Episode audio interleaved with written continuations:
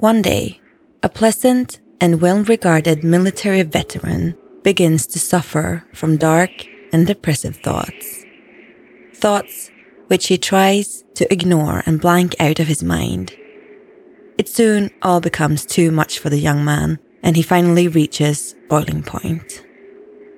The consequences of his actions will leave a trail of devastation behind. But is the reason behind these actions simply an all too familiar case of undiagnosed PTSD? Or is a more devious and calculating motive the real reason behind this despicable act?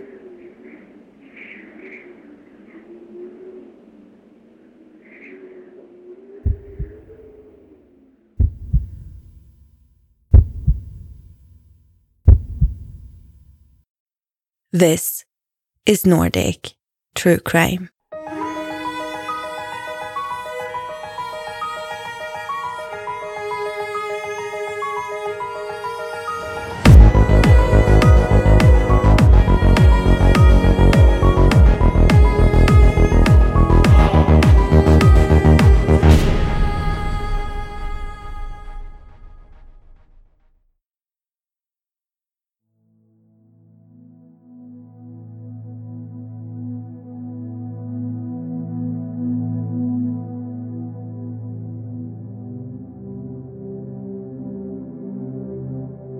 In 1984, a boy named Jonas Runnemark was born in Blekinge, a county situated in the southern part of Sweden. He grew up together with his mom, dad, and older brother in what could be classed as a somewhat normal upbringing. Both of his parents had full time jobs and they were financially stable, which provided a safe and secure early life for their children. Jonas' older brother had autism, which often made Jonas feel like he had to be extra protective of him. So he went out of his way to look after him, making sure that he was safe and that nobody tried to take advantage of him. As the years went by, a popular Jonas accumulated a lot of friends. Friends who described him as a reliable person who would always have your back. He was also book smart. He did very well throughout his school years, and upon graduation, he finished with top grades in almost all of his subjects. On completion of his final school exams, he made a decision to join the Swedish military as a radar technician. And much like his school years, he was well liked by both his fellow soldiers and superiors. In fact, he was so well thought of that he was awarded with the accolade of Friend of the Year. In 2004, Jonas moved to another town in Sweden to study civil engineering. At the time, he was only 20 years old, living the busy and exciting student life, juggling studying and downtime with friends. One day, he met a girl who we had decided to call Emma, a girl who he fell head over heels for. The dates became more and more frequent, and it wasn't long before they officially became a couple. Everything seemed to be going great for Jonas. His studies, his social life, and of course, his love life. And he was certainly loving every second of it. But things were soon about to change.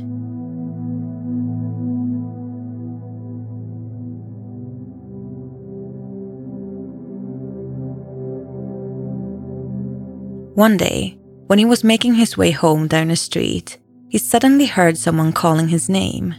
But as Jonas turned towards the direction of the shout, no one was there. At first, he thought that he must have imagined hearing his name or that he perhaps misheard what the unknown person had shouted, but then he heard it again. And he still couldn't see where or who it was coming from. In the end, he decided to shrug it off and continue with the rest of the day, trying not to think too much about the peculiar incident. As time went on, Jonas and Emma's relationship grew stronger, soon progressing to marriage, and the couple moved into their first house. But Jonas was done with his studying. It was time for a change. And in 2007, he decided to go back and work for the military. He was accepted into a department of the Special Forces called Nordic Battle Group, which consisted of 2,500 soldiers from the seven participating countries Sweden, Norway, Finland, Ireland, Estonia, Latvia, and Lithuania. The Nordic Battle Group is one of 18 European Union battle groups. Just as before, Jonas soon became a valued soldier and friend, someone who was well suited for the role, always looking out for his comrades. The following year, in 2008, he had his first overseas mission, where he travelled to Kosovo. His initial deployment was for a year, and it was completed without any major incidents. In 2010, he was set for his next international deployment, but this time would be different from the previous assignment, as this time he was being deployed to Afghanistan, a very unstable and dangerous country at the time. Jonas served as a signal mechanic, which meant that it was his responsibility to make sure that all the radio and data equipment was functioning to the required standard. But he also carried out another very important role, working as a gunner on patrol assignments. This was an extremely dangerous and exposed job sitting on the roof of armored vehicles whilst driving through the heart of enemy territory. The situation in Afghanistan at the time was very tense. Danger lurked around every corner. The slightest of lapses in concentration could result in devastating consequences, especially when on patrols. The danger of the human enemy threat was always present due to the difficulty in distinguishing the difference between civilians and insurgents. But there was also another unseen enemy, and it came in the form of an IED, or improvised explosive device. In 2010, 368 foreign soldiers were killed in IED attacks in Afghanistan, and 3,366 US soldiers were wounded.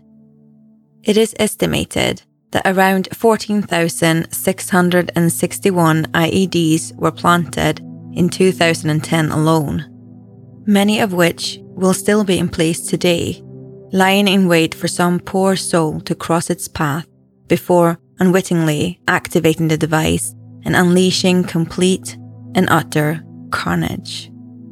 So to say that it was a very dangerous place is more than an understatement, even for the most experienced of soldiers.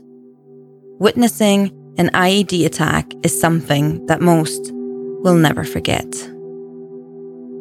Jonas was one of these many soldiers who had seen some truly disturbing events during his deployment. Things he could never really shake off. And when he returned to Sweden in 2011, he was not the same man who had left the country the previous year. Emma had really been looking forward to seeing her husband again and had been counting down the days to his return. So it was a bit of a shock to the system for her when he arrived home because Jonas didn't greet her with the same warmth and affection she was expecting. He was at the time severely depressed and it didn't take long before his struggle to adapt to civilian life began to eat away at their marriage. Emma wrote in her diary that she knew that Jonas wasn't happy and that she herself needed to adapt and have patience if the marriage was to survive. She felt inadequate and depressed with the situation, but did her best to make Jonas feel happy but he descended deeper and deeper into his depressive state.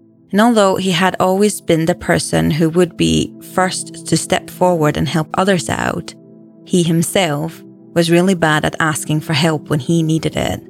So he never sought any professional help and tried to deal with his problems on his own.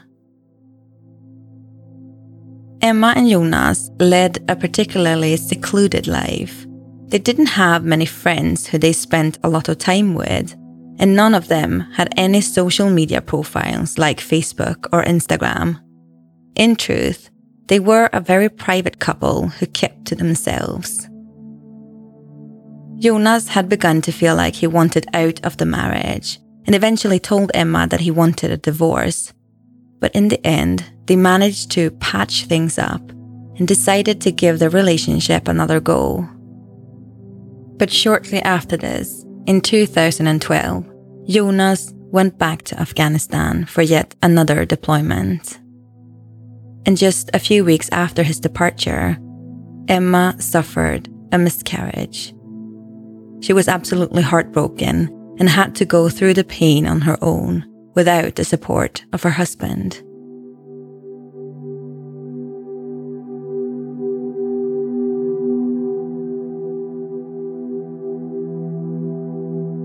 In 2013, Jonas returned to Sweden. He decided that it was time to quit the military and make a return to the academic world. His plan was to become a doctor, and he really had the brains for it, as he had almost achieved the highest grade possible in the Högskoleprovet, or Swedish Scholastic Aptitude Test, a standardized test which can be used or taken at any time as a way of competing for a place in programs at Swedish universities. And with this, things started to change for the couple. Emma became pregnant again, and this time the pregnancy was progressing well without any problems. Life had suddenly started to look that bit more brighter than before. But one day, when Jonas was out walking his dog, something very alarming happened. At some point during the walk, the dog disobeyed Jonas' instructions and he suddenly felt an engulfing rage building up inside him to the point of explosion. Without warning, he started to violently beat up his dog. He rained kicks and punches down on the poor animal to the point that the dog eventually had to bite him in order to defend itself. This behavior was completely out of character for the normally calm and collected Jonas, and it should have been a massive red flag for him to go and seek the help that he desperately needed. But instead, he decided to ignore the incident and tried to brush it off. In 2014, the couple's child was born, a healthy baby girl. Things were looking up, at least on the outside, because on the inside, Jonas had started to suffer from nightmares. Very dark nightmares, which instructed him that his family had to die and that he was the one who had to kill them. And soon enough, these instructions were not solely exclusive to his nightmares. He began to hear voices in his head during his waking hours telling him that he must kill his wife and child, and that he had to do it with a sledgehammer. Jonas was terrified for the safety of his family and finally decided to reach out for help. He phoned a support line for veterans, but as soon as someone answered on the other line, a thought flashed through his mind. What if they were to section him? This would be visible in his medical journals, and this would hinder him or even disqualify him from becoming a doctor. So he made a quick decision to hang up the phone and to fight his demons on his own. During the spring, the voices in his head had become relentless, and it was apparent that they were not going to leave him alone. So Jonas tried to self medicate through the use of alcohol. But when that didn't have much of an effect on his mental state, he started ordering medicine online. But just like the alcohol, it didn't help.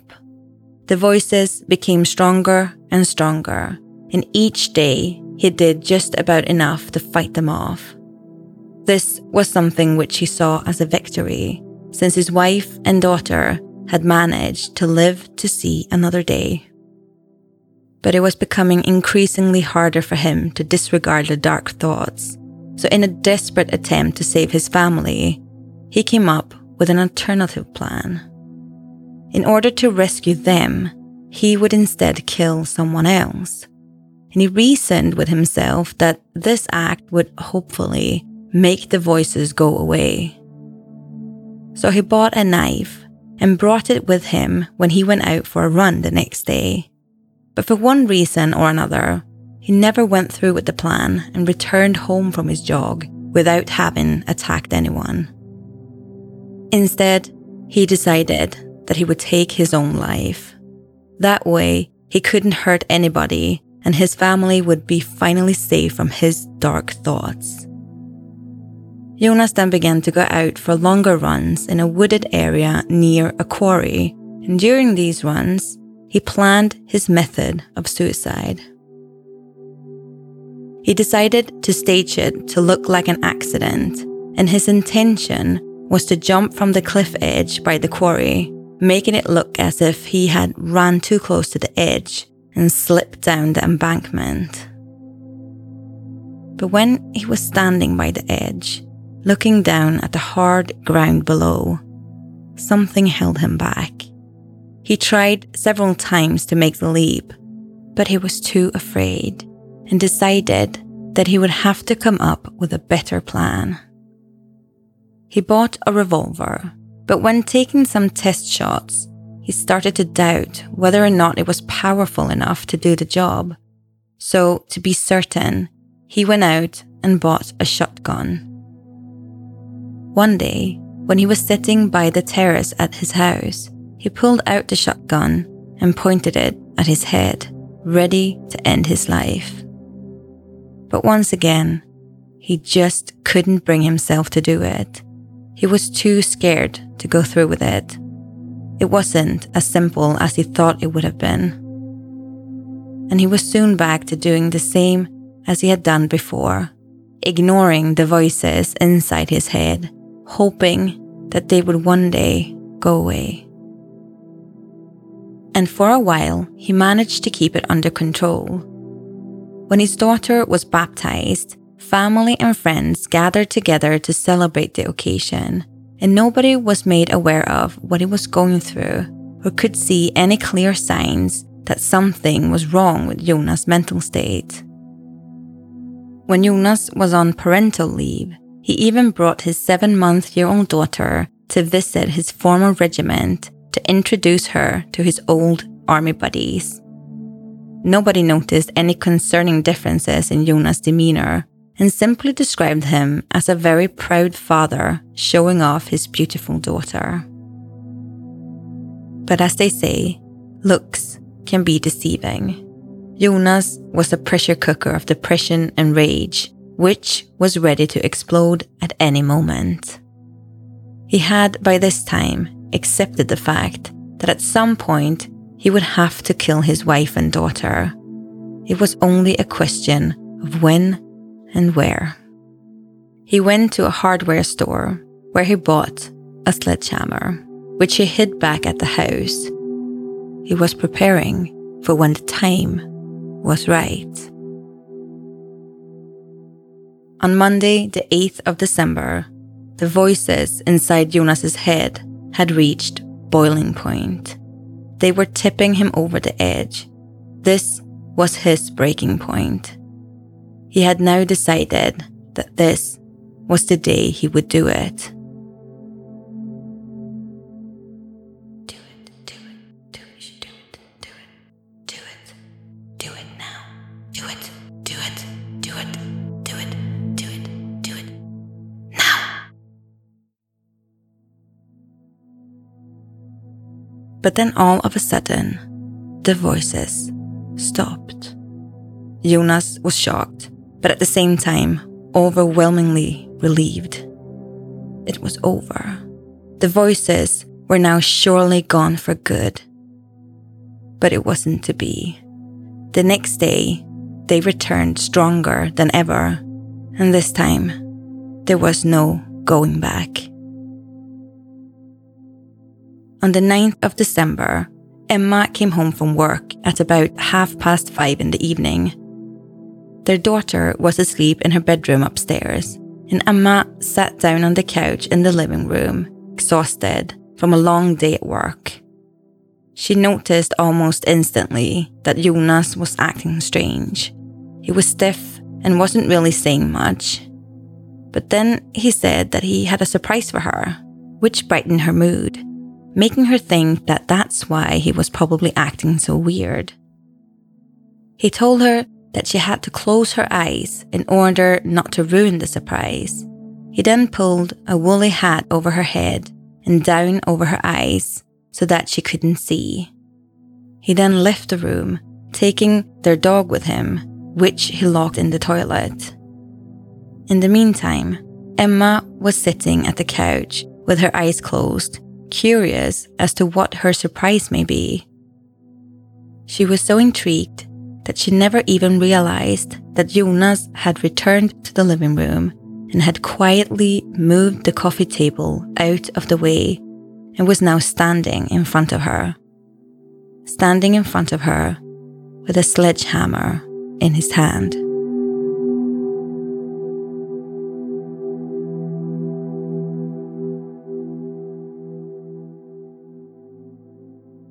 Jonas raised the hammer and brought it down on Emma's head, knocking her to the floor.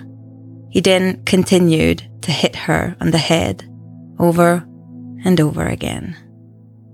He walked over to the sink and washed the blood from the hammer before getting some plastic bags to wrap around his wife's body. But when he returned to the living room, he realized that she was still breathing. So he struck her again on the head several times with the hammer and then rinsed off the blood in the sink before placing the weapon in his tool shed in the garden. He then proceeded to wrap Emma's lifeless body in plastic bags and scrubbed the apartment clean of blood and other evidence. After he was complete with the cleaning of the apartment, he carried Emma out and put her in the trunk of his car. He then went upstairs and picked up his sleeping eight month year old daughter from her crib and strapped her into the child seat in the car and drove towards the quarry. On arrival, he parked the car and left his daughter strapped in her car seat, whilst he dragged his wife's body out of the booth and through the woods for roughly 432 meters to the edge of the same cliff edge that he himself had stood by when contemplating suicide. He then unwrapped the plastic bags and pushed Emma over the edge of the cliff, a drop of about 12 meters or so. He then went back to the car and picked up his daughter. He walked back the same way through the woods where he had just minutes earlier dragged his dead wife and stood at the same cliff edge as before with his baby daughters in his arms. He then threw the tiny, helpless eight month year old girl over the edge. Jonas stood there, looking down on his wife and daughter on the ground below. He was just about to leave when he thought that he could see Emma move. Unbelievably, despite having been hit on the head with a sledgehammer multiple times and having been thrown from a cliff, she was still alive. Jonas was determined to finish what he had started and lifted up Emma's head and violently smashed it into the sharp rocks on the ground. An act he carried out several times until he was sure she was dead. He then walked over to his daughter, who lay not so far from her mother, and carried out the same despicable act on her. Jonas then climbed back up to the top of the cliff and attempted to try and cover the bloody trail Emma's body had left behind when he was dragging her through the woods. he cleaned the boot of the car with washer fluid and left the vehicle behind and walked home in the dark of the night. When back at the house, he scrubbed the living room once again to make sure that he hadn't left behind any evidence of the brutal attack. When finished, he put his next cunning plan into motion. He called his wife's mobile phone several times, making it look as though he was desperately trying to get a hold of her. He knew, of course, that she wouldn't answer, but he wanted to give the impression that he was a husband who was concerned for his wife and child's well being. He then got into the family's second car, taking the dog with him, and drove back to the quarry. When there, he wandered around pretending to look for his family. His plan was, of course, to seemingly accidentally stumble across their bodies, hoping that it looked as though they had accidentally fell off the cliff edge and had plummeted to their untimely deaths. He climbed down to where he had thrown them and called the emergency services. When speaking to the operator, he realized to his surprise that both Emma and his daughter were miraculously still alive. Even the dispatcher on the other end of the line could hear the helpless moaning of the eight month year old in the background. This was, of course, not part of Jonas' plan. And when the operator guided him through the process of carrying out CPR on his wife and daughter until the ambulance arrived, he surprisingly did what he was told. When the paramedics arrived at the scene, they did all they could to keep mother and daughter alive. Police were also called and arrived at roughly the same time as the ambulance. They described Jonas as being very calm and collected, with somewhat of a blank expression on his face. However, what really struck them as odd was that he didn't have any questions for them. In most cases, in the event of an unexplained tragedy, the nearest and dearest are generally full of questions for the police. What could have happened? Who could have done this? What can I do? Jonas didn't ask any questions of this nature, and he never asked how his wife and daughter were holding up, or even if they were still alive or not. When the police asked Jonas if he wanted to travel to the hospital in the ambulance with his wife and daughter, to their shock, he refused. A very strange and odd answer, particularly from a husband who had just found his family clinging to their lives at the bottom of a ravine. Instead, Jonas was driven to the hospital by the police. On arrival, they were met by a doctor who informed Jonas that Emma had unfortunately not made it and had sadly passed away. According to the police, Jonas didn't seem particularly upset over this horrible news and just looked down at the floor. He then asked about his daughter and was brought to a ward where she was being treated. The doctor told him that she was still alive, but would probably only live for another 30 minutes or so due to the brain damage she had received from her severe injuries. A previously emotionless Jonas then began to cry. The police and medical staff tried to comfort him and soon left him alone to spend some time with his dying daughter as her life slowly slipped away. Jonas acted as though he was completely devastated, but the police had already started to become suspicious. And while he was still at the hospital, a warrant to search his house was granted. Inside the family home, the detectives found some startling evidence which suggested that things were not as quiet as they had first seemed. Traces of blood were found at the property, as well as clear evidence that an attempted cleanup was carried out. Jonas was soon arrested, but he stuck to his story, claiming that Emma had taken their baby out in the middle of the night to try and get her to sleep, something he claimed that they did every now and then.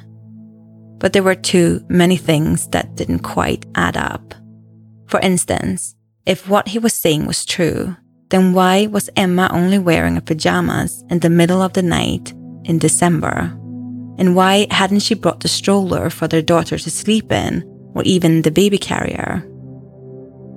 There was just too many holes in his initial story, and it wasn't long before Jonas came clean with what had really occurred. He told the investigators about the depressive dark thoughts he had been suffering from, and of course, the voices.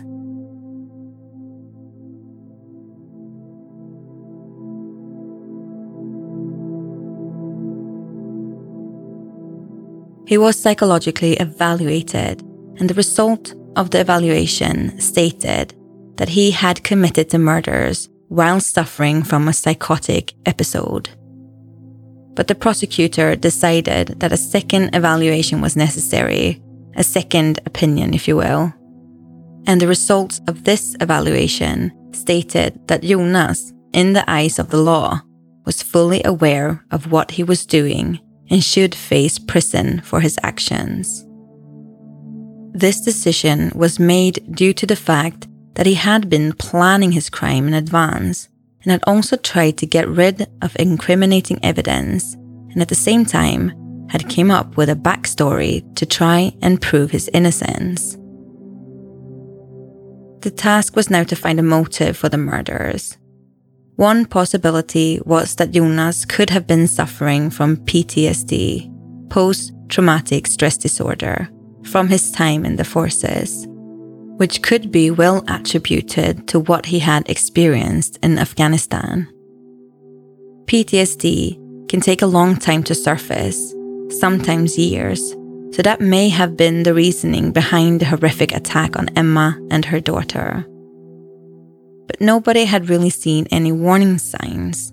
Jonas hadn't been acting strange and didn't indicate to anyone that he was feeling bad, not even his wife. That was, of course, except for his depression. But as the investigation dragged on, one very damaging thing was discovered. A discovery which would completely change the focus of the case. Just a few months before the murders, Jonas had forged his wife's signature for the purpose of upgrading her life insurance policy. An upgrade which made the new policy worth 6.5 million Swedish crowns in the event of her death, roughly 684,000 US dollars.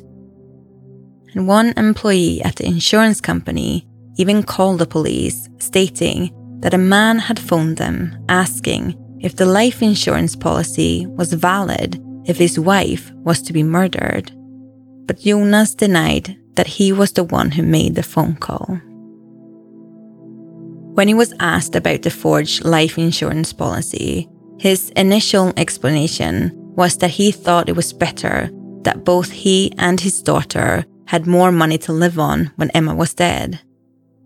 But on another occasion, he claimed that the money was meant for Emma's family. Jonas continued to claim that the reason behind the murders was a result of his obsessive, dark thoughts and the voices in his head. But it was deemed that this explanation lacked any credibility due to the meticulous planning of the murder and the cleanup of the crime scene. In 2015, Jonas Runnemark was sentenced to life in prison. But many unanswered questions still remain, especially for the immediate family members of both Emma and Jonas. Did he really take the life of his wife and baby daughter simply for the sake of a life insurance payout? Or was it the voices that made him do it?